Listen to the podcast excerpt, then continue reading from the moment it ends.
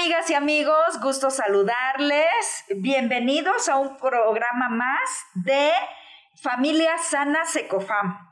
El día de hoy, sin lugar a dudas, el ser hombre en pleno siglo XXI es sinónimo de muchas etiquetas, en ocasiones, de muchos mitos que el día de hoy estaremos analizando, eh, desmitificando y por supuesto analizando nuevas formas de construir masculinidades desde una visión más humana, desde una visión más aterrizada y sobre todo más realista, acorde a las necesidades y a la vida que hoy justamente estamos transitando en este momento.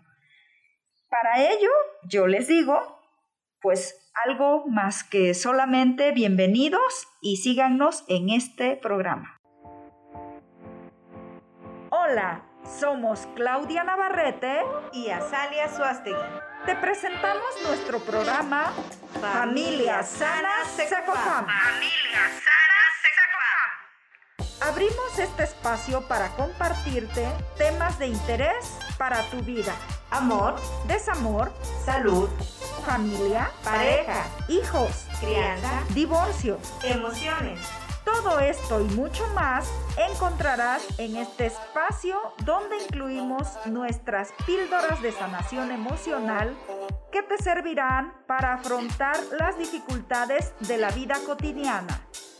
Ven con nosotras y acompáñanos.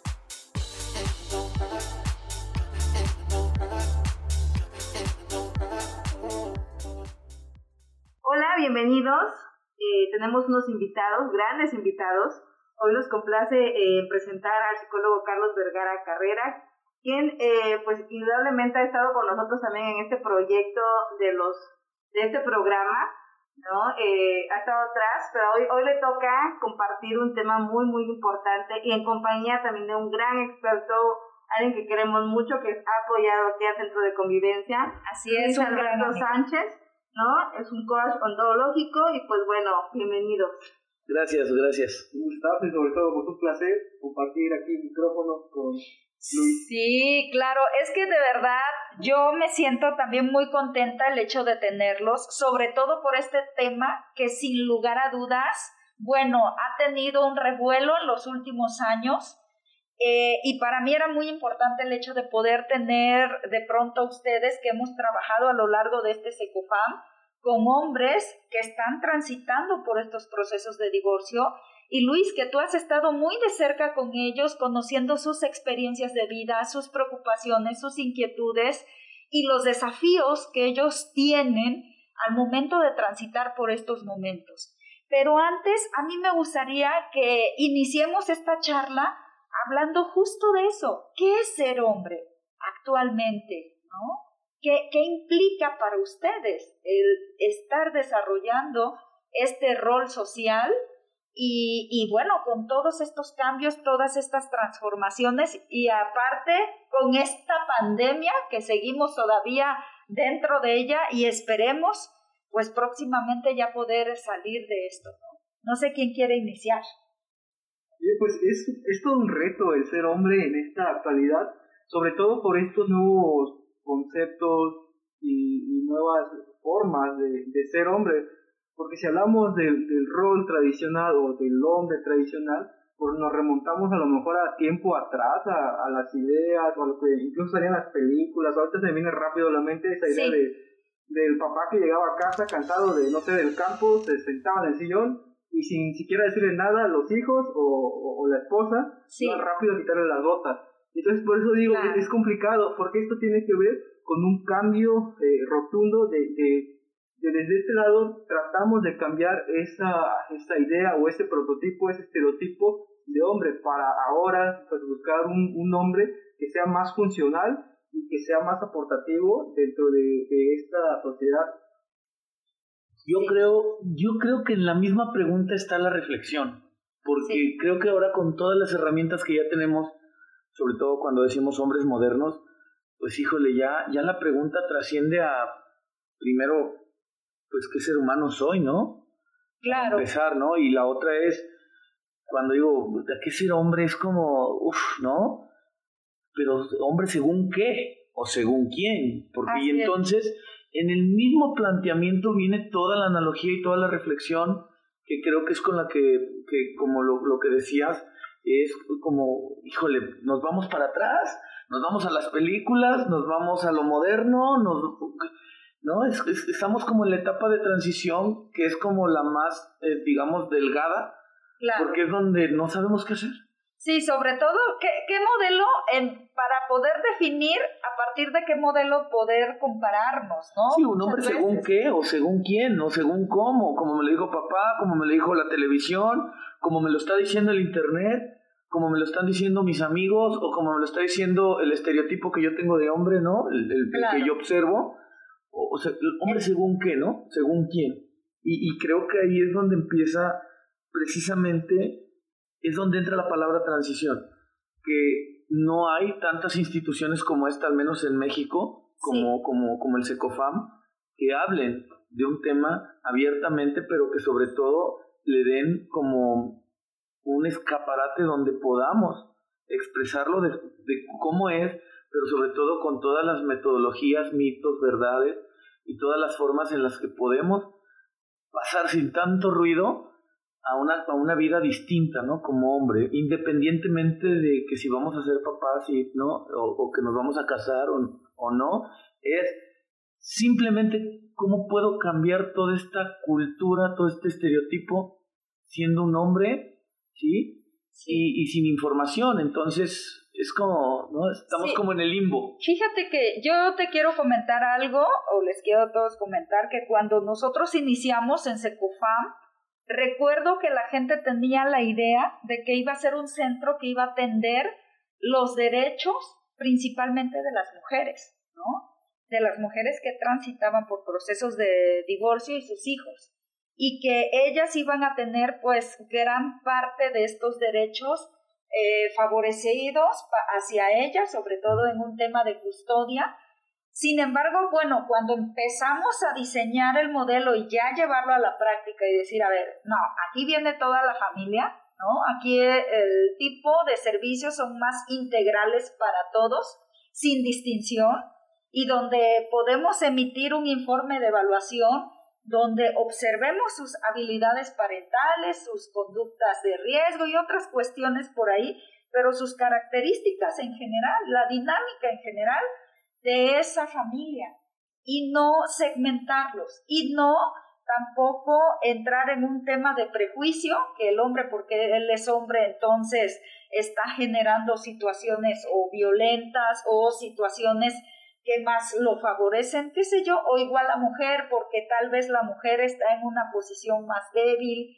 ¿no? Estas ideas donde inmediatamente entra el prejuicio, sino más bien desde esta posición más eh, por un lado también como psicólogos, pues más científicos, más respetuosos, más basados a lo que la evidencia nos muestra a partir de una serie de instrumentos, en este caso de evaluación y de atención, eh, de diagnóstico de la conducta humana, para a partir de ahí informar a la autoridad judicial y mejor proveerles sobre la toma de decisiones que ellos iban a tomar.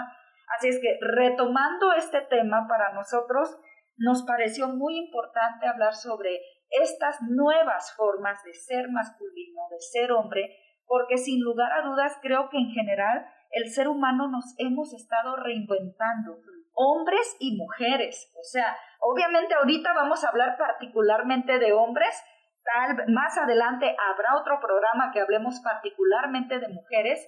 Sin embargo, para nosotros nos ha llamado muchísimo la atención sobre todo porque efectivamente todavía hay modelos masculinos rígidos, tradicionales, ¿no?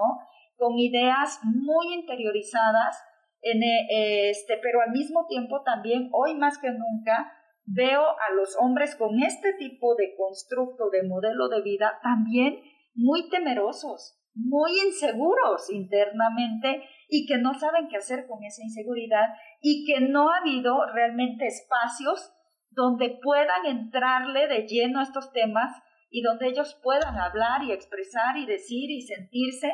Y ese es un poco el sentido de los talleres donde tanto Azalia como tú, Luis, Carlos, han estado y donde se les da voz a las personas, ¿no? Independientemente hasta de su ideología, de su forma de ser, de sus antecedentes pasados en cuanto a sus dinámicas familiares. Y vamos, pues justo por ello creemos interesante meternos, meternos de lleno a estos temas como por ejemplo los mitos de la masculinidad, ¿no? No sé si algo quieran este, comentar al respecto. Yo te, yo te quiero comentar una experiencia, digo, independientemente del trabajo de coaching que hago, independientemente de los trabajos que hago como certificado que soy en temas de masculinidades, género y justicia, y me dedico a dar conferencias. Y yo en una conferencia alguna vez pregunté, les digo, a ver, levanten la mano a todos los hombres, ¿no? Sí. Eh, y la levantaron. En el auditorio eran unas 300 personas. Y luego les digo, ahora sostengan la mano si están dispuestos a hoy, en esta conferencia, poner en tela de juicio para qué, por qué y todo lo que les, les han dicho sobre ser hombres. ¿Y qué crees? ¡Fum! La bajaron rapidísimo. Claro. Claro. Porque porque hay un temor grandísimo, porque hay una conversación cuando nos dicen nuevas masculinidades es ¿qué me van a hacer? ¿Me van a cortar? ¿Me van a poner? ¿Me van a...? Sí, algo me van a hacer o me van a hacer un cocoguache. A mí me decían, me van a hacer un cocoguache, yo no voy a entrar a tu curso porque seguramente saliendo de aquí voy a salir gay. Claro. Y entonces es como, hey, espera, ¿no? Espera, es como... Entonces, creo que el primer mito el, primer mito es el tema de que no podemos poner en tela de juicio ningún tipo de creencia que vaya en contra de nuestra masculinidad que ya tenemos asignada, digo. Claro. Y, eso también podría ser también por la resistencia propia, ¿no? del hombre, de la idea, de lo que yo no estoy, la idea irracional de decir, pues yo no estoy dispuesto a dejar tal vez mis privilegios que tengo desde, desde tiempo atrás pero a lo mejor te sirvió en aquel tiempo o sirvió en aquellos años, pero ahora pues, ya son nuevas, nuevas décadas, nuevos años, y a lo mejor eso que aprendiste cuando tenías 10 años, 15 años, pues ya no está siendo funcional para ahora que tienes 25, 30, 40 y te estás relacionando con, no sé, con, con tus hijos, con las personas en tu ambiente laboral, y está esa resistencia a ese cambio. Sí, claro. como comentaba creo hace un momento, ¿no? Como sociedad hemos estado evolucionando, tanto hombres como mujeres y al mismo tiempo de, de, evolucionar y ya no tener el mismo rol también que teníamos las mujeres, pues también se ha tenido que hacer toda una pues revolución para poder seguir entendiéndonos y compenetrándonos en esa actualidad, ¿no? Porque hoy en día pues las mujeres salen también a trabajar, tienen otro rol diferente a comparación de, de, de años, muchos años atrás, ¿no?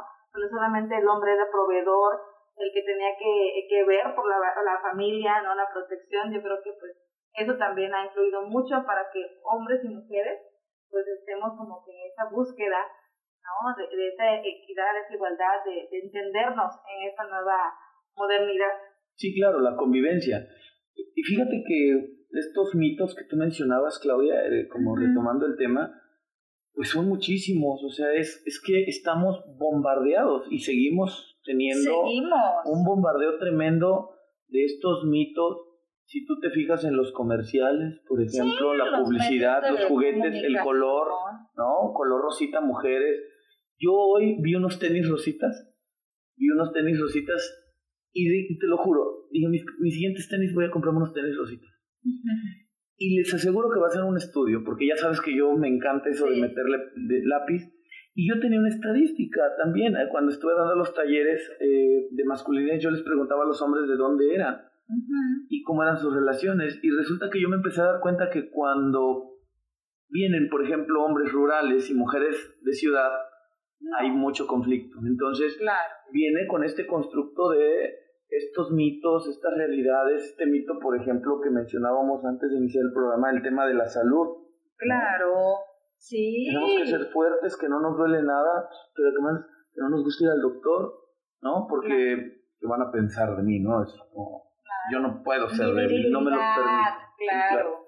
Sí, voy a ser, voy a verme débil ante los demás o en esta parte de también, hasta en los memes, vamos, en los memes o, o comentarios o hasta chistes de entre hombres, siempre esta parte de la potencia sexual en el hombre, bueno, tiene que ser algo muy top, ¿no? Muy de hasta arriba. Y como observamos que hasta en las conversaciones de hombres, pues bueno, prácticamente esto solo se habla, eh, bueno, no es de que solo se hable, miento, más bien de que esto se enfoca a, pronunciar o a proyectar a veces una apariencia que pues muchas veces vista de la realidad que en el día a día hombres y mujeres pues viven. Igual lo mismo de, creo que un mito muy evidente es el tema de la demostración de los afectos, ¿no? Que eso no desde ahorita lo hemos visto desde el hecho de los hombres no lloran, que de hecho así hay una, una película, ¿no? De la época de los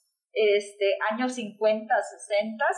Este, sin embargo, el hecho de que también tener esta idea de que los hombres son los proveedores del hogar, ¿no? Y todavía, quiero yo decirles, mujeres como muy modernas, ¿no? Que ya tienen su trabajo hasta doble plaza o cuestiones así, o un ingreso decoroso.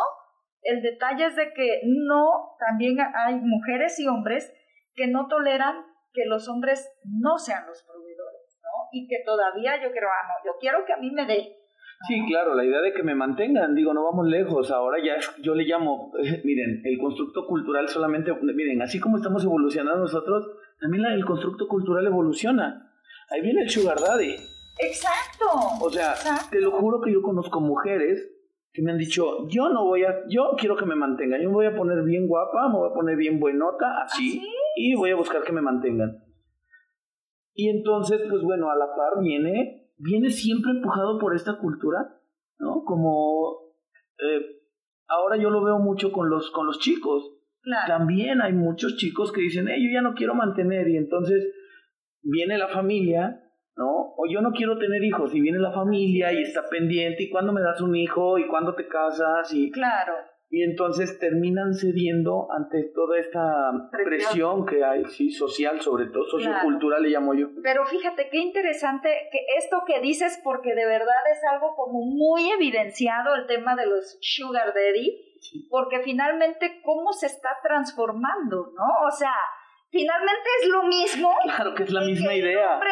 pero ya la pusimos con internet, así es, Carlos? Ya dicen en mi pueblo es la misma gata, pero de otra manera, ¿no? Sí, sí, sí. Así es que, o sea, vamos, sí es un tema de, de tener como un tanto cuidado porque efectivamente ahora, hoy más que nunca, y digo, vamos a checar bien esas estadísticas, cómo están, pero cada día hay más mujeres, por ejemplo, que se ponen que chichis, que pompi, que se reducen y y, y hacia allá vamos, hacia allá vamos. Nosotros vamos a ir hacia ser viejos guapos con dinero y fíjate toda la factura que, que pagamos los hombres por tener dinero, por volvernos cajeros automáticos y por el otro lado la factura que pagan las mujeres por cumplir el estereotipo. Transformar su cuerpo. Aprovechando el comercial, ven un documental que se llama Las Buchonas en Sinaloa, está en el YouTube por ejemplo, eso demuestra de cómo muchas, con tal de ir escalando dentro del cártel, se operan, se ponen, se quitan y le van pariendo hijos a ciertos líderes del cártel para ir escalando dentro del mismo.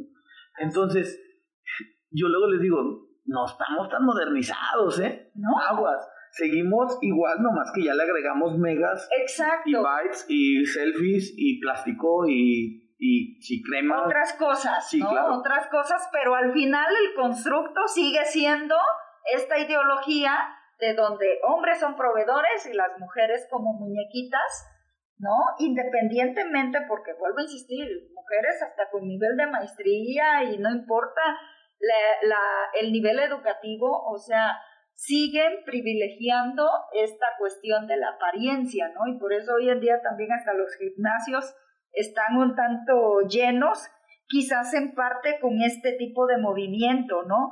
Ahora bien, otro de los mitos que tenemos de los hombres son infieles. Y aquí hay un dato bien curioso porque sí ha habido algunas encuestadoras que han hecho un análisis donde realmente estamos eh, en infidelidad. Este, estamos hombres 66%, mujeres 45%, ¿sale? Yo te voy a decir algo que parece chiste, pero si lo analizamos, ¿no? Dice, bueno, es que los hombres son más infieles porque son más mensos para mentir, ¿no? Y que es parte de la misma cultura. Ahora, yo creo que, yo siempre digo, cuando me preguntan en los talleres, yo digo, por todos lados se cuecen habas. Claro. Porque la infidelidad no tiene que ver con la apariencia, tiene que ver con una cuestión cultural y con una cuestión de la caja de valores y de creencia que tenga la persona. Sí, decisión, ¿no? Porque finalmente pues, tú decides, seas hombre, seas mujer. Ahora, que algunas cosas, sí, claro, tiene que ver con mi percepción del mundo. Ahora, que en, que en la cultura algunas cosas estén permitidas y otras no, pues bueno, también. ¿no? Como por ejemplo, no, no puedes ser mayor de edad siendo hombre y seguir siendo virgen, ¿qué te pasa? ¿No? Claro. Como, pero si lo, si lo cambiamos a una mujer, o sea, tan joven, ¿no? Tan jovencita y ya perdiste la virginidad. Y entonces de repente tal parece que la virginidad en la mujer el imen y en el hombre, no sé, de tener por primera su relación, se vuelve como una cuestión hasta de conflicto. Claro. Y entonces parte de estos constructos, ¿no? Porque, por ejemplo, al hijo hasta lo llevan al table, ¿no? Le, le buscan con quién tener su primera relación en algunas culturas, pero la muchachita hay que cuidarla, que llegue virgen al, al altar, ¿no? Así es. Entonces, yo no digo que siga sucediendo en, en gran parte del, de la cultura, pero sí sigue estando muy marcado. Yo, en la experiencia que tengo de casi 13 años dando talleres de este tipo, me he encontrado en todos los estratos sociales, en, económicos, en todos los estados. Me he encontrado esta, esta forma de educar de cierta forma a niños y de educar de cierta forma a niños. Me preguntaban en un programa en Cuernavaca, me decían, en resumen, ¿cómo educamos a niños y a niñas? Y yo le digo, en resumen, que la niña no sea puta y que el niño no sea maricón. Mientras mi forma de ser padre no se salga de ahí, yo ya la hice, ya soy el mejor papá del mundo. Y entonces mi paternidad es mega limitada. Y entonces, fíjate todo lo que conlleva, ¿no? Niño pistolitas, balones de fútbol, niña muñequita, siéntate y le ensayamos para madre y para ama de casa. Vestiditos y cosas Claro, así. y entonces desde ahí viene, ¿no? Todo este constructo que nos han hecho a los hombres. Todas las restricciones, ¿no? En este caso. Y comparaciones son tantas veces después despectivas. ¿no? De que, bueno, te voy a enseñar a ser hombrecito si lloras, los hombrecitos no lloran. No seas vieja, ¿no? Pareces vieja llorando. Y entonces, claro, me van desconectando de todas mis emociones. Y yo les decía, ¿no? Y a quienes nos estén escuchando, mujeres, por ejemplo, a ver, hagan un listado de cómo les gustaría un hombre. Claro. Y claro, ¿y qué va a salir? Bonito, tierno, amoroso, que me escuche, que me entienda. Trabajador. Bien, trabajador. Y yo les digo, ajá, ¿y de dónde? Sí, ¿cómo nos educaron a nosotros, güey? Cero emoción, cállate, ponte a trabajar, chingale porque vas a mantener. No, ni, ni lo digas, o sea, ni lo expreses, no llores, ¿no? Tú eres un cabrón, puedes tener las viejas que quieras. Y entonces, claro, nos educan de forma distinta a hombres y a mujeres, que al rato aquí lo tenemos en el SECOFAM, separados. ¿Por qué? Porque no nos enseñan a convivir en los géneros. Claro. En, en los sexos no nos enseñan a convivir hombres con mujeres. Y mira, y hasta la educación, o sea, yo lo veo hasta la educación, algunos países ya tienen baños mixtos, nosotros seguimos como línea de niñas, rosita, juguetes, si tú lo ves está sigue súper marcado. Entonces, creo que el primer reto como hombres principalmente es empezar a cuestionarnos. Claro. Y cuando lo digo en las conferencias, si quieren cuestionarse, bajan la mano. Porque, porque es como, uy, me vas a trastocar mi, mi hombría, ¿no? Me vas a exhibir. Porque, digo, tú lo sabes, Carlos, también cuánto nos cuesta sostenerla. Sí, claro, porque te tienes que pelear en la primaria porque si no eres el débil. Y tiene que ver, ya saben, ¿no? Con mi sentido reptiliano, pero no podemos. Entonces, sí es difícil crecer como hombre en una cultura machista como esta, es muy complejo. Porque, porque hay muchas cosas que hay mucho ruido, muchísimo ruido. ¿no? Ah, Nosotros no podemos llegar entre hombres y pedirnos consejos de sexualidad como las mujeres. Claro. No, porque, es porque que si llegas más y bien, lo a ver, haces, porque si llegas y lo ¿no? haces, Los hombres se ríen, ah, no sabes que no eres hombre. Sí, güey, claro. De entrada no eres hombre. a ese- No eres el tipo de hombre que se requiere. Y segundo, pues eres tonto. Claro. ¿ah, ¿No? Y entonces ya eso es elemento para que tú sufras algún tipo de discriminación. Claro, sí, sobre todo porque hablando de estas desventajas justo, ¿no? De que si tienes amigos gays, pues resulta que a lo mejor lo más probable es que tú también seas gay. Pero por ¿Por supuesto, así lo dicta la regla, ¿no? Es la regla, la máxima. Este, igual, si te tiene que mantener una mujer, pues es que eres un mantenido, ¿no? Así es que no hay esta posibilidad socialmente en la cual justo esa, haya hombres que digan, a ver, espérate, yo quiero criar a mis hijos, ¿sale? Y ahí, ahí, ahí se encuentran resistencias, porque a veces tratando de cambiar este rol de que el hombre siempre es el que provee en casa, el, que, el que lleva los alimentos, pero cuando tratamos de cambiar este rol también se encuentran resistencias. A mí me tocó ver una, una pareja, un matrimonio que tenían sus hijos, pero quien trabajaba era la, era la mujer. Ella trabajaba a ambiente laboral y quien se quedaba en casa a, a cocinar, pues a, al cuidado de los hijos era el hombre. ¿Y qué, ¿Y qué le decían a la mujer trabajadora en su centro de, de, de trabajo? ay, ¿y cómo tú estás manteniendo a ese hombre? ¿no? Sus mismos compañeros, sus mismas compañeras, pero eh, entonces, ¿en qué momento vamos a empezar a cambiar este tipo de, de, pues de ideas o de protocolos que venían de tiempo atrás? Si cuando ya los tenemos, los empezamos a, a como poner una barrera o a cuestionar o a criticar más bien. Bombardeo, ¿no? Y a lo mejor puede ser un acuerdo pues mutuo y donde ellos se están entendiendo perfectamente bien, ¿no? Pero esa la... Sí, claro, en una cultura en la que hablamos de respeto, pero no respetamos nada. Yo siempre lo digo. Somos una cultura bien doble moral que hablamos de respeto, pero... Nos quedamos en el discurso y eso lo vemos en las redes sociales, Luis. O sea, ¿cuántos de nosotros, perdón, no hablamos hablamos y hablamos del deber ser, de muchas cosas, sobre muchos A mí por eso no me quieren mucho en redes sociales, porque yo les tumbo esos argumentos rápidos. Sí, claro. Sí, porque pues es muy fácil, o sea, desde la tranquilidad de tu hogar, donde estás tecleando lo que tú quieres, opinar lo que tú quieras, muchas veces sin fundamentos, y bueno, pues es súper cómodo. Igual Ahí está el deber y el hacer, ¿no? Claro, o de opinar sobre la vida de las figuras públicas, cualquiera que éstas sean, artistas, políticos, o sea, gente simplemente que esté en la vida pública, se nos hace también muy fácil. Y todo mundo opinando y dando como que aparentemente sus mejores argumentos, pero el detalle es que igual, como dicen en mi pueblo, del dicho al, al hecho hay mucho trecho. En esta, en esa, esta cultura, sobre todo nosotros los, los latinos, yo me he encargado de leer algunas culturas que han estado modificando de manera significativa la, su, su forma de convivencia y su forma de, de ver, por ejemplo, los alemanes que, que tienen, los neozelandeses, que tienen nuevas formas, incluso políticas públicas, donde eh, pues se le quita todo este poder al hombre, ¿sí? O sea, ok, sí, pero tienes obligación paterna. Y entonces las mujeres trabajando en la tarde y los cafés llenos de hombres con pañaleras y bebés. Y entonces se reúnen a tomar café, ¿por qué? Porque lo ven muy natural, porque ellos ya están, ya pasaron esta etapa de la transición. Ya sería maravilloso no verlo aquí en México. Claro, sería, sería bueno, claro, pero como yo siempre les digo... Desde las licencias de paternidad y maternidad, por ejemplo, por Dios, o sea, creo que a los hombres, ¿cuánto les dan a ustedes de si cuando su esposa... Sí, nos dan los cuatro meses en gobierno del Estado, seis, algo así. No, dos. Dos. Dos y se estuvo buscando subirlo a cuatro. Okay. Y lo subieron, ¿no? Si desconozco el dato, porque si son dos meses lo subieron, porque antes me parece que no, no daban la licencia no al hombre. Nada. Antes no daban. No daban nada. Mira, hay muchas, hay muchas lagunas y hay muchas cosas que en, en el tema de la legalidad pues no se han observado. Pero yo digo que vamos a pasos. O sea, yo creo que lo primero es que los hombres empecemos a reconocernos a nosotros mismos primero como personas. Como si yo le digo, a ver, bájale a tu choro, güey, bájale a tu bigote, a tu barba, a tu sombrero, digo, yo tengo barba y bigote. Y bájale un poquito a todo este tema de, de machismo que trae y primero obsérvate.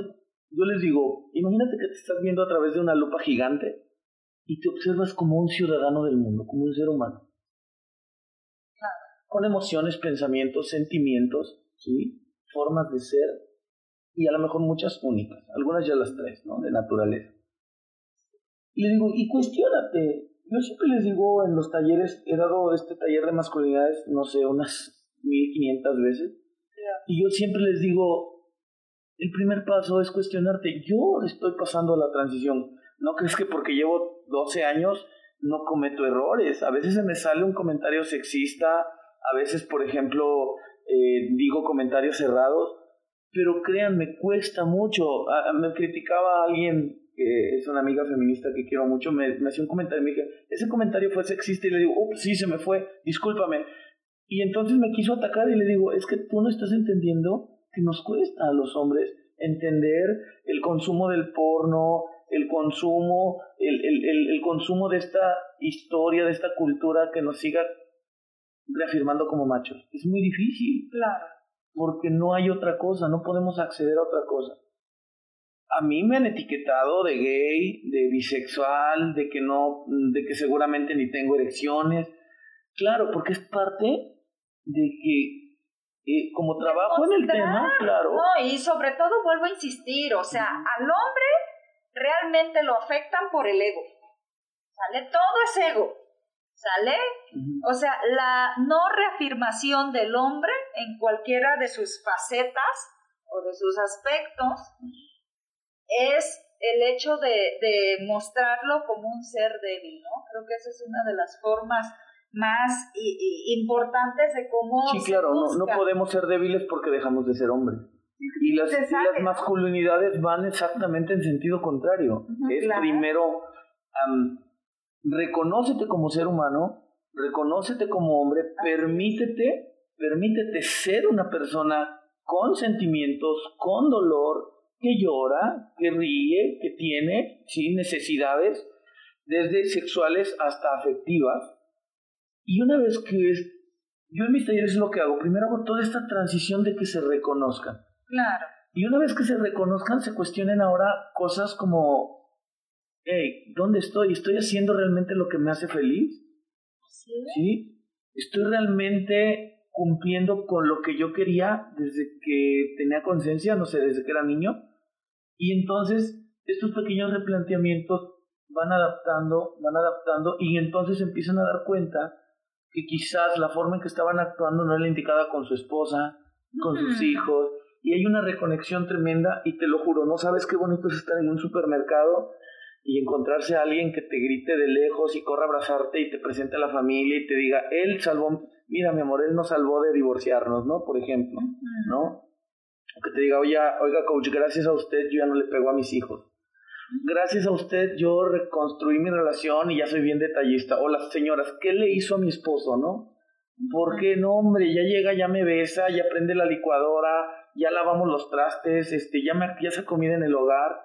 Claro. Y entonces es como, creo que empezar a cuestionarnos los hombres sobre si realmente lo que estamos haciendo nos gusta. Porque miren, a veces los machistas golpeadores los machistas en el hogar ya no quieren seguir golpeando a sus esposos. Se los prometo, yo llevo muchos años atendiendo a hombres violentos y llega un momento en que me dicen, yo ya no la quiero golpear. La amo, ya no puedo, ya no quiero. Pero ¿qué crees? No tiene información para saber qué hacer y cómo salir de ese bucle en el que caen los machistas, porque también se cansan. Sí, claro, se cansan de llegar ebrios, de golpear a la esposa, y entonces, lejos de tener una sociedad que entiende ese punto y crear nuevas formas culturales de observarlo para atenderlo, ¿qué, ¿qué hacemos? Lo seguimos estigmatizando.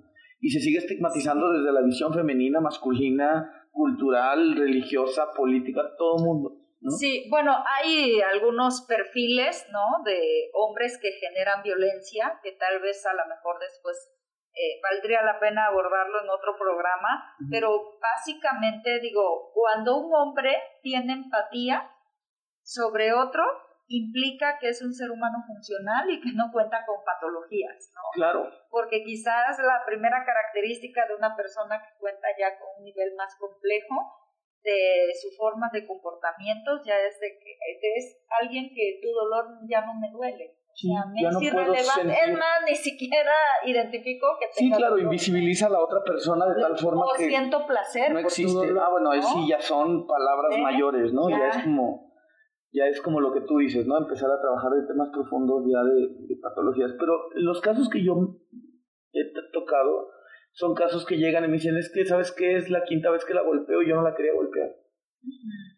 Y la verdad es que estallé, ¿no? Claro, ¿por qué? Porque seguramente tiene que ver con un patrón de conducta que le asignaron, que le dijeron, tú golpea, tú aguántate, tú no permitas que te, que te ofendan. ¿no? Y a veces también hay, hay falta de espacios a los cuales los hombres se puedan acercar para tratar de modificar pues estas conductas eh, machistas, violentas, porque es cierto, hay quienes tienen esa voluntad, pero no saben ni siquiera a dónde acudir.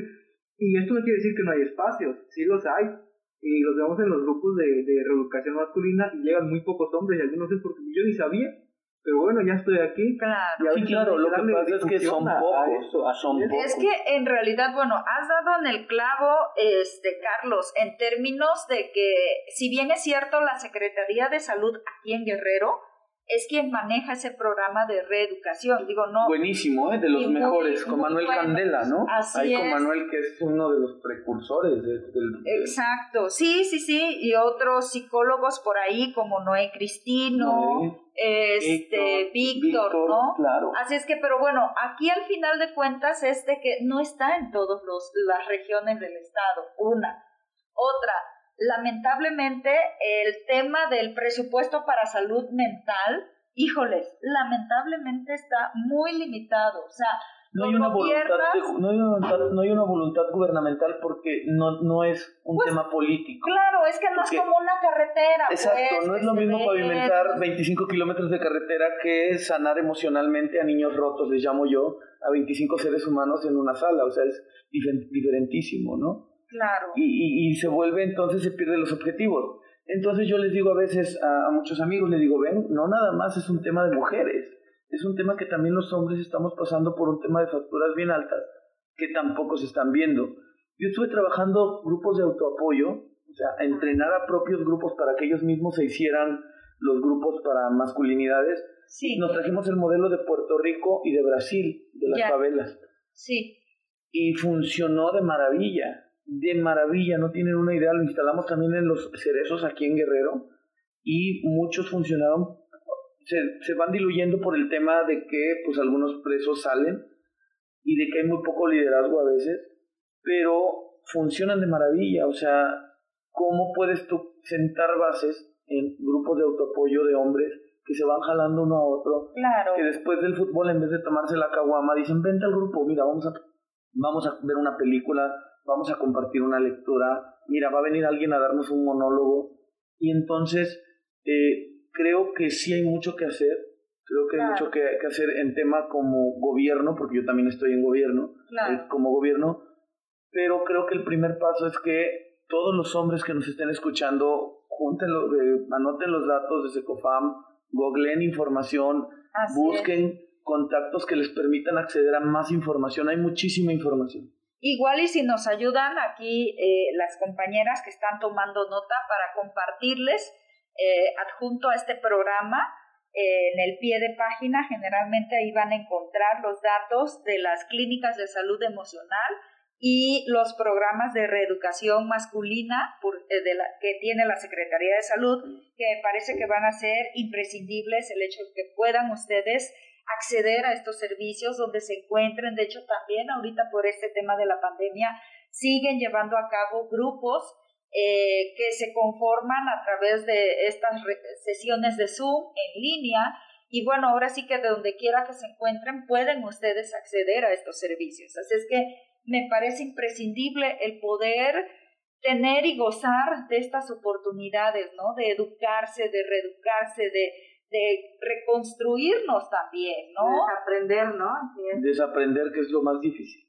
Así es. Y, y bueno, pues también eh, nos gustaría un poco hablar sobre este tema también de las paternidades, ¿no? Sobre todo esta crianza positiva, eh, que será también que es un tema sin lugar a dudas bastante desafiante a la hora de que se ve prácticamente también como una desventaja para los hombres el hecho de que muchas veces la preferencia hacia la custodia de los hijos es más eh, preponderante hacia las mujeres, que si bien es cierto, quiero comentarles que la Suprema Corte de Justicia emitió una jurisprudencia donde si bien es cierto establece que ya la preferencia en cuanto a la guardia y custodia ya no es un privilegio de mujeres, sino que es un tema, vuelvo a decir, con estas perspectivas y estas visiones de eh, juzgar con perspectiva de género, ahora implica que también los hombres ejercen esta paternidad.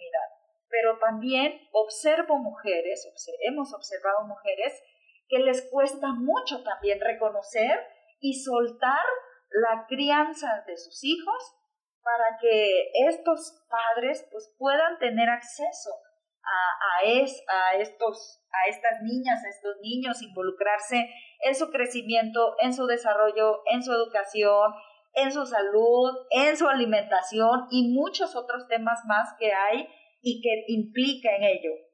Voy a comentar algo que a lo mejor va a pisar muchos callos, pero igual no me importa, siempre lo digo. Eh, la paternidad, la maternidad, no tiene que ver con ni con sexo ni con género. Tiene que ver con vocación. Con deseo. Porque hay gente que así como tiene un título colgado en un cuarto y no tiene voca en un cuadro y no tiene vocación, igual, igual es la misma, em, el mismo comparativo, a lo mejor es efímero, pero pues es la forma en que se los puedo explicar. Cuando no se tiene vocación para ser papá o ser mamá, y miren, yo lo decía eh, igual en un programa que me invitaba y les digo, miren, no tiene que ver ni con dinero ni tiene que ver con la experiencia física, porque digo, tampoco los heterosexuales hemos hecho como muy buen trabajo, discúlpame, ¿no? Que tiene que ver con esto de la maternidad, paternidad y maternidad de personas del mismo sexo, ¿no? Sí. Y me decían, no, ¿cómo crees? ¿Qué valores le van a dar? Le digo, pues los heterosexuales no hemos hecho muy buen trabajo, que digamos, ¿eh? Digo, no estamos como con una sociedad muy bonita. Y me dicen, ay, tu sarcasmo. Le digo, no, es la verdad. O sea, ve las estadísticas. Tenemos a muchos niños enfermos, muchos niños pobres, muchos niños en desnutridos, muchos niños en situación de calle, muchos niños violentados. O sea, ve lo que han pasado a nivel generacional. Tenemos cada vez gente, más gente en las cárceles, más gente metida en el narcotráfico. Entonces, no tiene que ver ni con dinero, porque el que tengas dinero no garantiza que seas buen padre. Yo conozco eh, personas que tienen mucho dinero y han creado excelentes hijos, pero también conozco que han hecho hijos, pues, y también conozco gente que de escasos recursos que ha hecho, hecho hijos ejemplares, que ha hecho hijos que también, bueno, ni se diga, ¿no? El tema aquí no es de cuántos hijos podemos mantener, ni de cuántos hijos podemos educar, porque ahí nos hemos metido. Nos hemos quedado como en, ese, en esa licuadora en la que, ¿cuántos hijos puedo educar? ¿Cuántos puedo mantener? No, yo creo que es más básico. Primero, quiero tener hijos. Sí, claro. De entrada, ¿quieres tenerlos? La neta, la neta. Yo les digo a los chavos, la neta del planeta, ¿quieres ser papá o mamá? Pero fíjate, eh, es bien curioso, apenas, eh, eh, bueno, ahora sí que antes de la pandemia estuvimos en el Teatro José Joaquín Herrera, este, en el auditorio más bien de Palacio de Gobierno, y ahí estábamos dando justo una conferencia sobre el tema, la doctora Cristina Pérez Agüero, hablando sobre el, impacto del divorcio ¿no? en las familias. Y ahí ella hizo, o sea, esta conferencia estaba dirigida a muchos jóvenes de nivel bachillerato y nivel licenciatura. Así es que ella dice, levanten la mano en este auditorio quien tenga esta idea ya interiorizada, una de que se va a casar ¿no? Pues ahí unos cuantitos. Y ahora en ese auditorio levante la mano a este mismo grupo de jóvenes. Este, ¿quién quiere tener hijos? Ahí sí, prácticamente casi nadie, si tú recuerdas, Azalia, o sea, así. Y fue algo aparentemente parte del auditorio, pues como que hubo risas nerviosas, pero al mismo tiempo la reflexión de la ponente es, esto no es un chiste esto efectivamente está pasando hoy en día en nuestras sociedades que no quieren tener hijos justo porque muchos de estos niños son hijos de mamá y papá, donde ambos e-, estuvieron pues, trabajando tras la chuleta. Claro, porque vieron de dónde vienen y entonces es lo que yo te decía para cerrar esta analogía que estaba haciendo. Ni siquiera es, bueno, primero es preguntarme si quiero o no quiero. Claro. Y segundo es, ¿los quiero mantener o no los quiero mantener? ¿Los quiero educar o no los quiero educar? Le digo, pero vete a lo básico, ¿estás dispuesto a amar a otro ser humano que va a depender de ti? No es los hijos que pueda educar ni los hijos que pueda tener, ni los hijos que pueda mantener, son los hijos que pueda amar. Y entonces ahí ya tiene que ver con un montón de cosas, porque esta misma analogía que tú haces es, ok, estos chicos no quieren tener hijos, y con qué los estamos educando para que no los tengan. Si no quieren la, si hay un grupo conservador en el país que no quiere que le hablemos de condones. Así es. Porque si yo me voy a poner a hablar de preservativos afuera de las secundarias, van y me corren porque me dicen, ah, me los vas a pervertir. Y entonces fíjate cómo este, este doble discurso y esta guerra, porque sí se vuelve de plano una lucha entre quienes queremos una generación de jóvenes conscientes que decidan su paternidad y entre quienes dicen, no, que los hijos que Dios nos dé. Y entonces estos dos discursos son los que nos tienen como en un embudo, haciendo una analogía del reloj de arena, ¿no? Como, como, como ahorcados, como sociedad, ¿no? Así es, sí, y sobre todo, fíjate, esto que hablas del tema de la sexualidad, realmente hay, hay investigaciones ya científicas con mucho rigor que han observado que a medida de que a los jóvenes, mientras mayor información reciba, más tarde tienen eh, sobre sexualidad, obviamente, demoran más en tener esta iniciación sexual. Porque, tienen la responsabilidad. Claro, claro, porque hay educación, vuelvo a repetir. O sea, ahora, sí que también, como hay un dicho de que lo, lo prohibido es lo más deseado. Justo por eso, porque hay un desconocimiento sobre qué onda con eso. Y si en casa y ni en la escuela nos quieren hablar sobre esos temas, pues entonces, ¿dónde vamos? Mira, en el, en, hay, un, hay, un, apartado en los talleres que yo doy donde hablo de sexualidad machista. Y es durísimo, durísimo abrir ese tema. O sea, el tema, para que yo pueda abrir el tema de sexualidad machista, tiene que ser, les voy a contar un poquito la intimidad del taller, del entrenamiento, es luces apagadas, hombres viendo hacia la pared, con pañuelos, con los ojos vendados, y yo haciendo una lista de preguntas que ellos nunca pudieron hacer. Ya. Y entonces es la única forma en la que hombres de 40, 50, 60 años pueden abrirse al tema de la sexualidad. Y te das cuenta, y, y, yo en este tiempo me doy cuenta de todo, todo, todo el, el, el, pues todo el ruido, toda esta coraza que se ha construido en torno a la sexualidad de los hombres. Tenemos, yo siempre lo digo, los hombres, no puedo hablar porque, por las mujeres porque no soy mujer, puedo tener una idea, pero los hombres en México tenemos una sexualidad primitiva. Primitiva que es triste cuando la observas desde cómo la viven, porque no significa que tampoco tengan como que mucho placer. Sí, la sexualidad machista es muy limitada, es ciertamente sola, es ciertamente deprimente, pero además carece de muchísimo contacto y de muchísimas cosas que nosotros sabemos que cuando se tiene una sexualidad compartida, sana, informada, se tiene. Es muy, muy limitada la, la sexualidad de un hombre macho. Entonces, de verdad, quienes nos estén escuchando, analicen un poco esto. Es muy triste, o sea, se lo está diciendo alguien que ha trabajado mucho en este tema y yo les digo, sí, podemos etiquetar a un macho y hablar mal de un macho, pero tú no sabes todas estas facturas que los hombres de por sí ya pagamos por el hecho, porque también digo, hay una parte del discurso que dicen, nacer mujer es una desigualdad. Sí, claro, y está marcada y están todas las leyes, y digo, para eso podemos hablar en otro programa. Sí. Pero nacer hombre en un país como este o en el mundo, yo me podría arriesgar, también nos tiene muchas facturas.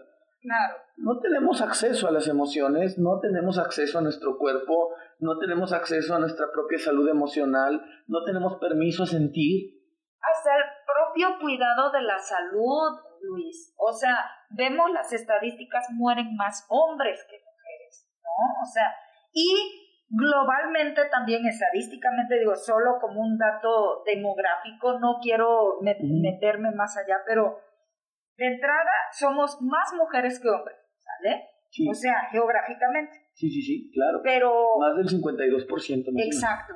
Pero mueren más hombres que mujeres, ¿no? Así es que, este, ¿y por qué? Pues por muchas razones, ¿no? Hasta a veces involucrándose en estas conductas de riesgo, involucrándose en, este, accidentes automovilísticos derivados del alcohol. Claro, porque como yo soy hombre, yo las puedo todas, yo soy chingón, a mí no me pasa nada, soy un superhéroe, yo le piso a 180 en la autopista aunque venga ebrio. Y entonces, claro, ¿por qué? Porque me desdibujaron el autocuidado, me desdibujaron el autocontrol, me desdibujaron el valor propio de mi salud, de mi cuerpo, de, de que a mí no me pasa nada. Sí, este superhéroe, yo por ejemplo dicen, papá es un superhéroe, y yo, oh, mm, aguanta tantito, es un ser humano primero, ¿no? Y sí puede ser un super papá, pero no un superhéroe. Y desde pequeño, ¿no? Porque Claro. se cae una niña, corre rápido esta cuestión así como que... Sí, le dan besos a la niña, la abrazan. Yo me acuerdo que cuando se caían mis hermanas, y lo digo muy abiertamente, mi papá pues tenía una forma de educarnos. Yo me acuerdo que se caía una de mis hermanas y mi papá corría y le echaba agua en forma de cruz donde se caía y decía, le voy a levantar el espíritu porque se le cayó. Sí, Y yo me acuerdo que yo me caía y me decía, párate Y no, y no llores. y no llores, sí, ¿no? claro. Y aguántate, ¿no? Tú eres machito. Tú, tú, tú, no, los hombres aguantan. Claro, es todo este estigma que vamos es que después vienen las consecuencias de todas estas cuestiones aprendidas desde la, desde la infancia. Las consecuencias lo vemos en esto que ya se mencionaba, el, el descuidado de la salud. Porque decían, no, pues yo me tengo que aguantar porque soy hombre, porque soy machito, porque así fui criado. O yo tengo que ser el, el que más sobresale porque así se me inculcó desde la primaria, desde el kinder. Y a veces, entonces ahí entramos en esta cuestión de las consecuencias. Por querer demostrar el machismo o, o que yo soy más hombre, me meto en problemas que a lo mejor hasta llegan a la muerte y por eso se habla también de estas estadísticas. ¿Y qué, y qué es? Son simplemente consecuencias de estas ideas irracionales. Claro. Lo, lo que, el trabajo que tenemos aquí, y esto es un ejercicio que hacemos o hemos hecho en los talleres de masculinidad, es, es ver yo en qué problemas me he metido por tratar de demostrar mi masculinidad. Y entonces lo, lo y buscamos como otra alternativa que más adelante podemos hacer cuando nos encontremos en estas situaciones. Y, y, y dejas de ser hombre por eso, porque a lo mejor otro hombre se te para enfrente y te dice, ¿y qué? Y nos peleamos, ¿y qué? Y tú agarras y, y, y te detienes a pensar antes de actuar y de, de querer demostrar ese machismo, y dices, no, pues yo me alejo y no pasa nada, te dejas de ser, de ser hombre, pues obviamente no, al contrario, estás ganando porque estás cuidando tu salud física, Tu integridad, tu claro, integridad física, claro. y no solamente la tuya, porque a lo mejor tienes familia y estás cuidando también tu, tu integridad económica, porque si ya llegas golpeado, pues vamos al hospital y en cuanto te salió esa acción de querer demostrar, pues ser hombre, ser masculino. Sí, claro. Sí, sí. Sí, y sobre todo también yo creo que una de las formas, o en los lugares cotidianos, vámonos a sitios comunes, donde hombres y mujeres muchas veces no nos ponemos de acuerdo, es en algo tan básico como en las labores domésticas. O sea, a lo mejor digo, y, creo que es algo como tan simple aparentemente que estoy diciendo, pero gran parte de los infortunios y de los problemas en lo cotidiano se da por esta injusticia que a veces sí las mujeres sentimos o a veces el hombre de eh, pues es que ella es una floja, ¿no? No hace nada y yo traigo lo que se requiere o bien yo tengo doble trabajo como mujer o tengo ahora sí que trabajo casi prácticamente todo el día y llego a casa y este canijo pues él dice que trabaja pero No también ayuda en el hogar. pero ¿no? no me ayuda, ¿no? Y esto- No y esto- me ayuda. ¿eh? Exactamente, iba para allá. Esto es bien curioso. Ahorita retomamos esta palabra de, de no ayuda. Es bien curioso porque, sí, dentro del machismo a veces eh, se- los hombres llegan a decir, no, pues es que ni si, o sea. No había de comer. Ella ni trabaja, no hace nada. Su única labor, pues, es cuidar la casa. Pero a ver, vámonos lentos. Y nada más, ¿no? Una, ¿no? A ver, lava ropa. ¿Cuánto saldría si, si tú tuvieras que, que pagar para que te lavaran una docena de ropa? Hace comida. ¿Cuánto pagarías para comer? Para comer fuera. Sabe, que, que barre eh, la casa, que tiene la cama, ¿cuánto saldría que tú Alguien pagaras a una persona Claro. para que hiciera todas esas actividades? Y así nos vamos con todas estas labores que según no es hacer nada, de acuerdo a un discurso machista, Claro. y caemos en cuenta que si sacamos la factura, pues sí sale costoso, y entonces ahí volvemos a preguntar, ¿realmente no hace nada? Te, te- o sea, te está o, quitando o le está quitando a la familia un coste pues económico Sí, es un trabajo pueden- no remunerado, que bien lo claro. pueden ocupar para, para cualquier otra situación. Y otro discurso también de, de los hombres, esos machistas que dicen, ah, no, es que pues yo, eh, yo sí ayudo en la casa. A ver, espérame. La ¿A palabra qué, ¿A qué te refieres cuando dices yo ayudo? ¿Ayudas o participas? Ajá, yo ayudo, dicen, no, pues yo ayudo porque ya barrí, porque ya lavé lo- los platos, ya levanté, no sé, algo. A ver, espérame, no es ayuda. Porque si tú comes y si tú ensucias un plato, si ensucias un vaso, no estás ayudando. Es tu responsabilidad. Si ya lo ensuciaste, pues hay que lavarlo. Hay que, hay que mantener el orden. Y después nos preguntamos, ¿cuántas veces lo haces a la semana? No, pues yo sí lavo. Ok, ¿cuántas veces a la semana? Una. Y, se la, y, y los platos nada más se lavan una vez a la semana, ¿no? Y entonces ahí vamos empezando a, a ver desde otro paradigma ¿Para qué? Con la finalidad de buscar que estos hombres o, o estos, estas nuevas masculinidades pues seamos más funcionales dentro de, de, entrada con nuestro entorno más cercano, nuestra familia, nuestros familiares. ¿Por qué? Porque al final pues son ellos los que van a, a, adquirir o van a disfrutar este nuevo hombre. A lo mejor papá o no es demostrativo, pero ya eh, se enteró de estas nuevas masculinidades, está trabajando en esto y se encuentra con que ya puede ser más expresivo con sus hijos y el hijo dice, ah, caray, pues me gusta esta nueva versión de, de papá, ¿no? lo que mencionabas hace rato, pues que, que ya hice esto, ya hice lo otro, ya, pues ya, ya, ya ordené la casa, y oye, y, y de otro lado la esposa dice, ah, pues me siento satisfecha, me siento satisfecho, porque no toda la responsabilidad es mía, y me gusta que, sea, que seas un hombre funcional, porque finalmente es eso, funcional. Sí, claro. Y estamos creando otros modelos, ¿no? Que esos modelos se replican y que ya vemos pues que si para un hijo ve que papá y mamá colaboran en el hogar, donde hay esta pasión de igualdad, pues lo va a sentir como algo normal, ¿no? Y también pues muy seguro va a operar de esa de esa manera. Sí, es como preguntarte a ti, hombre, si tienes una hija, realmente te gustaría que tu hija, ¿no? Tuviera un, en un futuro una pareja como tú, ¿no? Es esa cuestión así como que de checar. Debe haber una redistribución primero de pensamientos y de... Y de, y, y, de acuerdos de, de convivencias. Porque es lo que yo les comentaba, es que sí somos muy modernos, pero a la hora de la hora yo soy el hombre y tú la mujer. Claro. ¿no? Sí somos muy, muy modernos, pero... Pero el carro lo sigo teniendo. Pero el carro, el, el carro lo escojo yo. Claro. ¿No? Sí somos muy, muy, muy, muy, muy modernos, pero yo no lavo trastes. Claro. ¿no? Entonces yo creo que este es un ejercicio, esto es, todo lo que comentamos es muy bueno porque nos va a permitir empezar a crear conciencia sobre realmente cómo queremos acceder a una pareja, a una familia, desde una vida libre de violencia, desde una vida libre de, todas estas cargas estigmáticas que nos han vendido. De prejuicios. Y, y, cómo nos podemos volver funcionales en una relación en la que podamos aportar, crear, eh, eh, ¿no? Yo les dejo una distinción siempre a los hombres. Mi forma de ser como hombre, ¿me sirve o me funciona? Porque es como alguien que fuma, ¿no? Le funciona porque él dice, alguien que fuma dice, ay, me voy a echar un cigarrito para relajarme.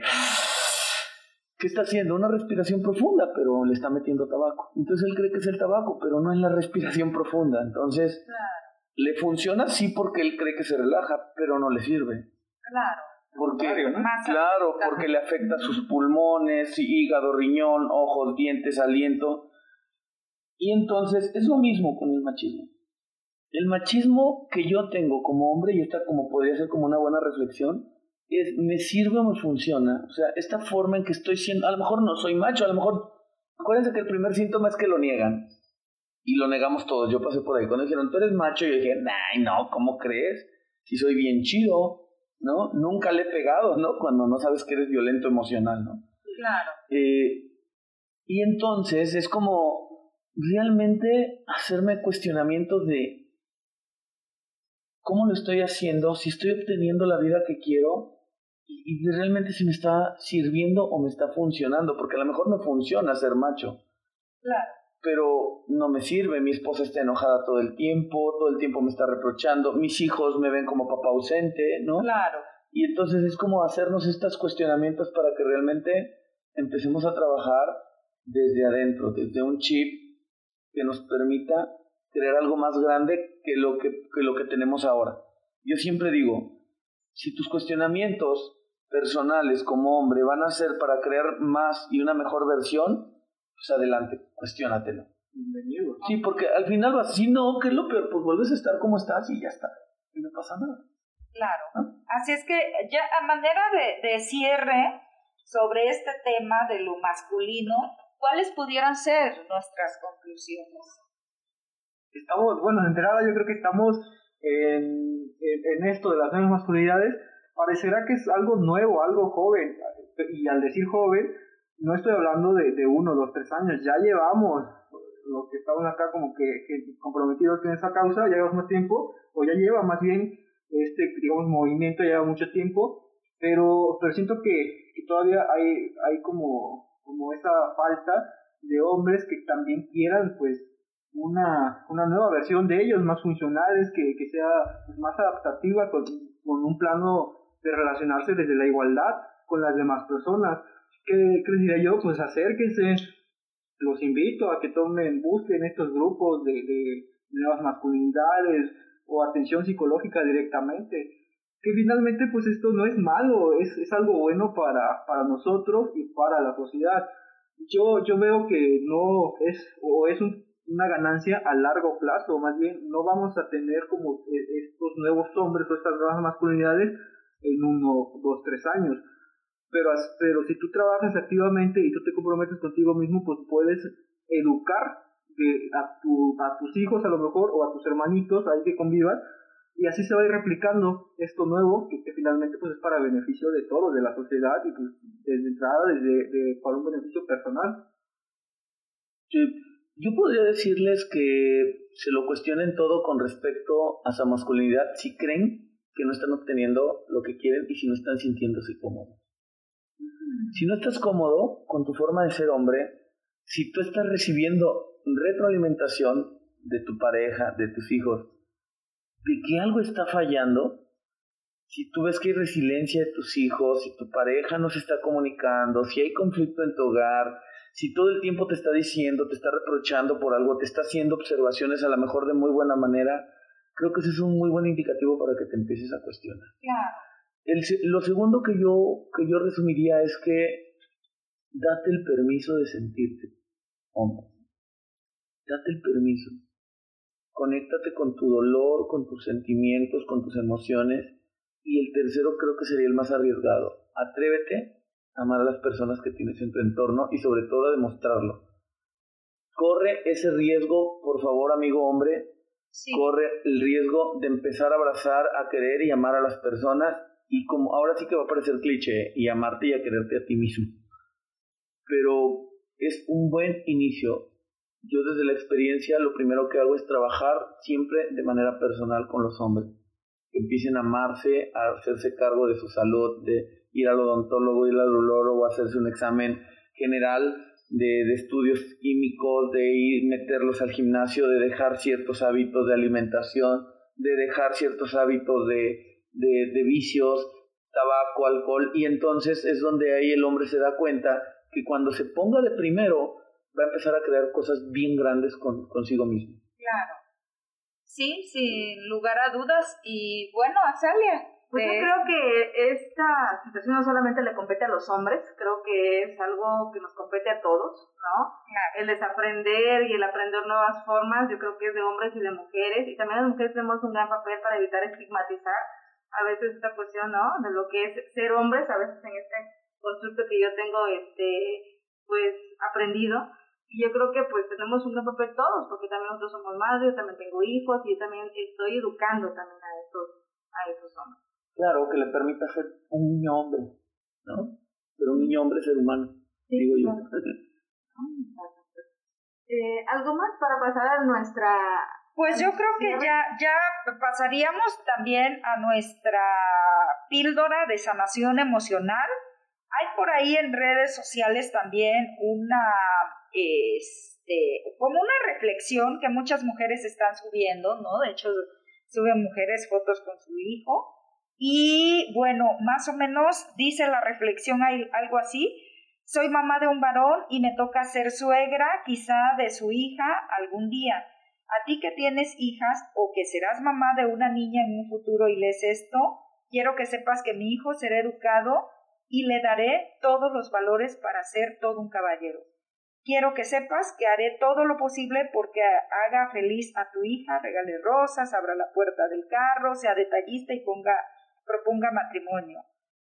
Eh, maravillosamente, como quizá a ti o a mí se nos hizo.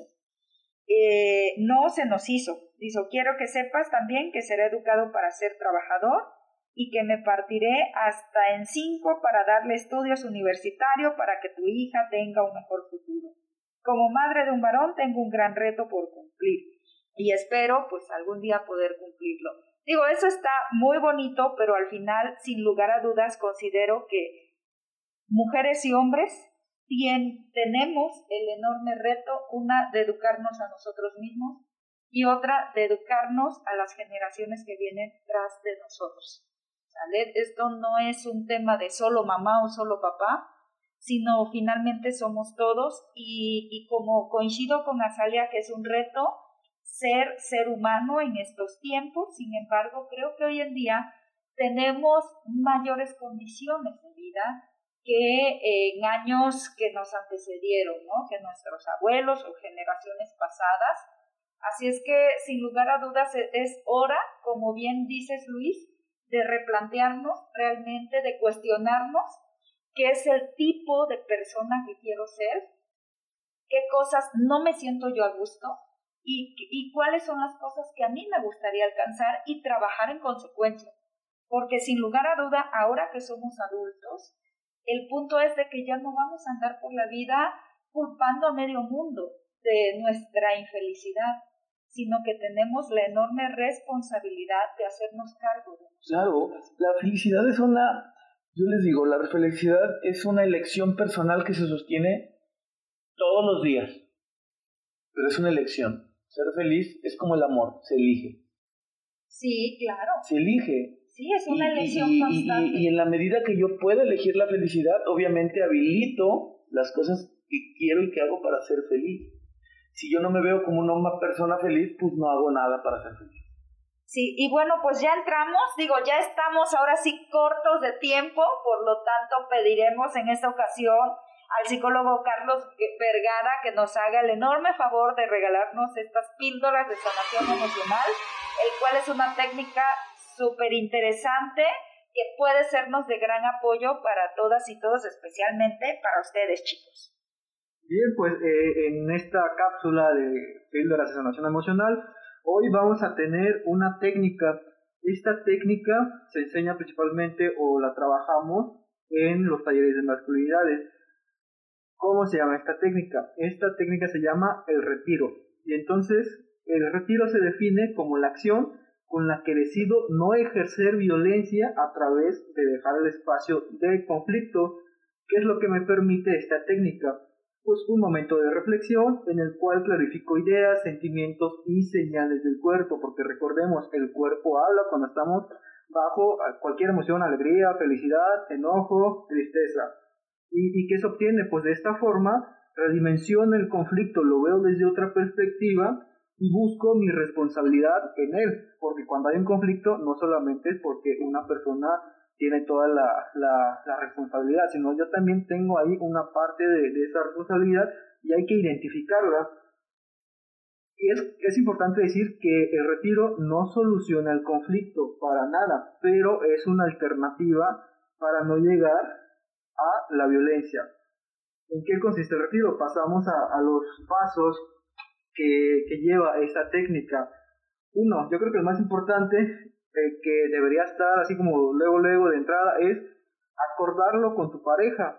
Acuérdalo con tu pareja, ¿por qué? Porque tu pareja no es adivino, no va a saber que tú aprendiste una nueva técnica que consiste en retirarte y a lo mejor están en una discusión y agarras tú y dices, ah, me acuerdo de la, de la técnica que aprendí en el podcast o acá en, en los talleres y agarras y te vas pues eso es violencia psicológica porque ni la, la, pareja no lo sabe y tú agarras en una discusión, te vas y la estás ignorando. No, debes de primero darle a saber esta, esta técnica a la pareja, le, le, explicas, oye, aprendí esto, consiste en que pues estamos discutiendo, yo me voy a retirar físicamente del espacio en el que estamos, a lo mejor acordamos una sella, como con la palma de la mano izquierda la ponemos horizontalmente y con la, con la punta del dedos de la mano derecha, pues tocamos y esa es una, una señal. cuando la vamos a, a, ocupar? Cuando yo, hombre, siento que ya me estoy enojando, que ya me, ya me puedo alterar, que ya me estoy poniendo tenso, que mi respiración está elevándose, que mis pulsaciones cardíacas están más, mis latidos están más fuertes, y entonces puedo yo explotar y puedo ser violento, entonces agarro, hago la seña, de retiro y me voy del lugar. Ya la acordamos con la pareja. Punto número dos. ¿Qué, qué, qué pasa? Pues la voluntad, la voluntad y decisión de retirarme de, del lugar. Esto pues obviamente es una decisión personal y surge de dónde? De mi voluntad para, pues para tratar de, de no llegar a este punto de violencia. Hago la señal y me retiro. Tres, obviamente lo acabo de decir, retirarme, me retiro físicamente del lugar del conflicto después de ya haber acordado con la seña o frase, basta, me retiro, tiempo fuera. Es importante, cuando yo ya decidí retirarme, no voy a esperar nada más que a dar un último comentario, una idea, un consejo o qué sé yo. ¿Por qué? Porque esto puede iniciar un hecho violencio. ¿Qué va a pasar? Es que ya entonces tú te retiras del lugar, pues lo recomendable es que te salgas del hogar o, del lugar donde están y te tomes, no sé, unos 40, 50 minutos, una hora fuera de casa. ¿Y, qué, ¿Y cuál es tu responsabilidad? después de esa hora que ya te retiraste del lugar, puedes regresar y retomar otra vez la plática o, o el problema, el conflicto que se estaba teniendo. Ojo, es importante, si la pareja no se siente preparada, pues no se va a obligar a, que se vuelva a hablar el tema, pero sí acordarlo para, no sé, tal vez mañana, tal vez en dos horas, y, así volver a, a, hablar sobre lo sucedido, pero desde otra postura, desde una pues emoción neutra, más bien.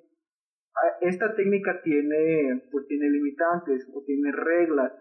¿Por qué? Porque cuando te retiras, lo que debes, lo que debes de evitar, lo que no debes de hacer es, una, irte a tomar alcohol, irte con los amigos, contarles el problema y que esos mismos amigos te digan, no, pero es que tú tienes la razón y que empiecen ahí a hablar sobre el tema, eso no se debe hacer. También se recomienda no manejar vehículos, ¿para qué? Pues obviamente para prevenir accidentes, no manejar armas si trabajan en, pues, instituciones de seguridad pública o fuerzas armadas, evitar también ideas negativas sobre sobre la situación o sobre la, la pareja, la persona, reflexionar sobre mis sentimientos, el impacto de esos en mi cuerpo, buscar tranquilizarme con técnicas de respiración, respiración profunda que mencionaba hace rato Luis, y, y bueno, pues a manera general, esta, en esto consiste esta técnica. Muy bien, pues excelente, Carlos. Yo creo que esa técnica es muy importante pues para toda la familia, ¿no? Podemos aplicarla a hombres, mujeres, con los hijos. Así que bueno, es básica. Tomen ahí nota. De todos modos, les vamos a dejar este en la liga de este podcast para que puedan nuevamente retomarla, checarla. Y pues bueno, agradecemos profundamente este, a nuestros invitados. Gracias Luis, gracias Carlos. Esperemos tenerlos próximamente aquí con otra charla. Ya les haremos llegar ahí la, invitación. Y pues compártenos dónde podemos encontrarlos. No sé si gustan aquí dejar algunos datos. Bueno, a mí me encuentran, yo doy sesiones personales de coaching, eh, sobre todo para personas que quieran crear algo con lo que ya tienen o grande. También soy coach empresarial, doy coaching empresarial. Eh, me encuentras en todas mis redes sociales como Luis Sánchez Coach, en TikTok, en Instagram, Facebook y Twitter. Así, Luis Sánchez Coach junto, con doble S, Luis Sánchez Coach. Y mi número es el 7471-186185 para cualquier cita con, con sesiones. Y también, pues bueno, toda la parte de lo que ustedes ya sabes, tú Claudia, toda la parte de la empresa que tengo de asesoría en marketing digital, fotografía, diseño y, todo lo Muy bien, excelente amigo, muy bien ese comercial.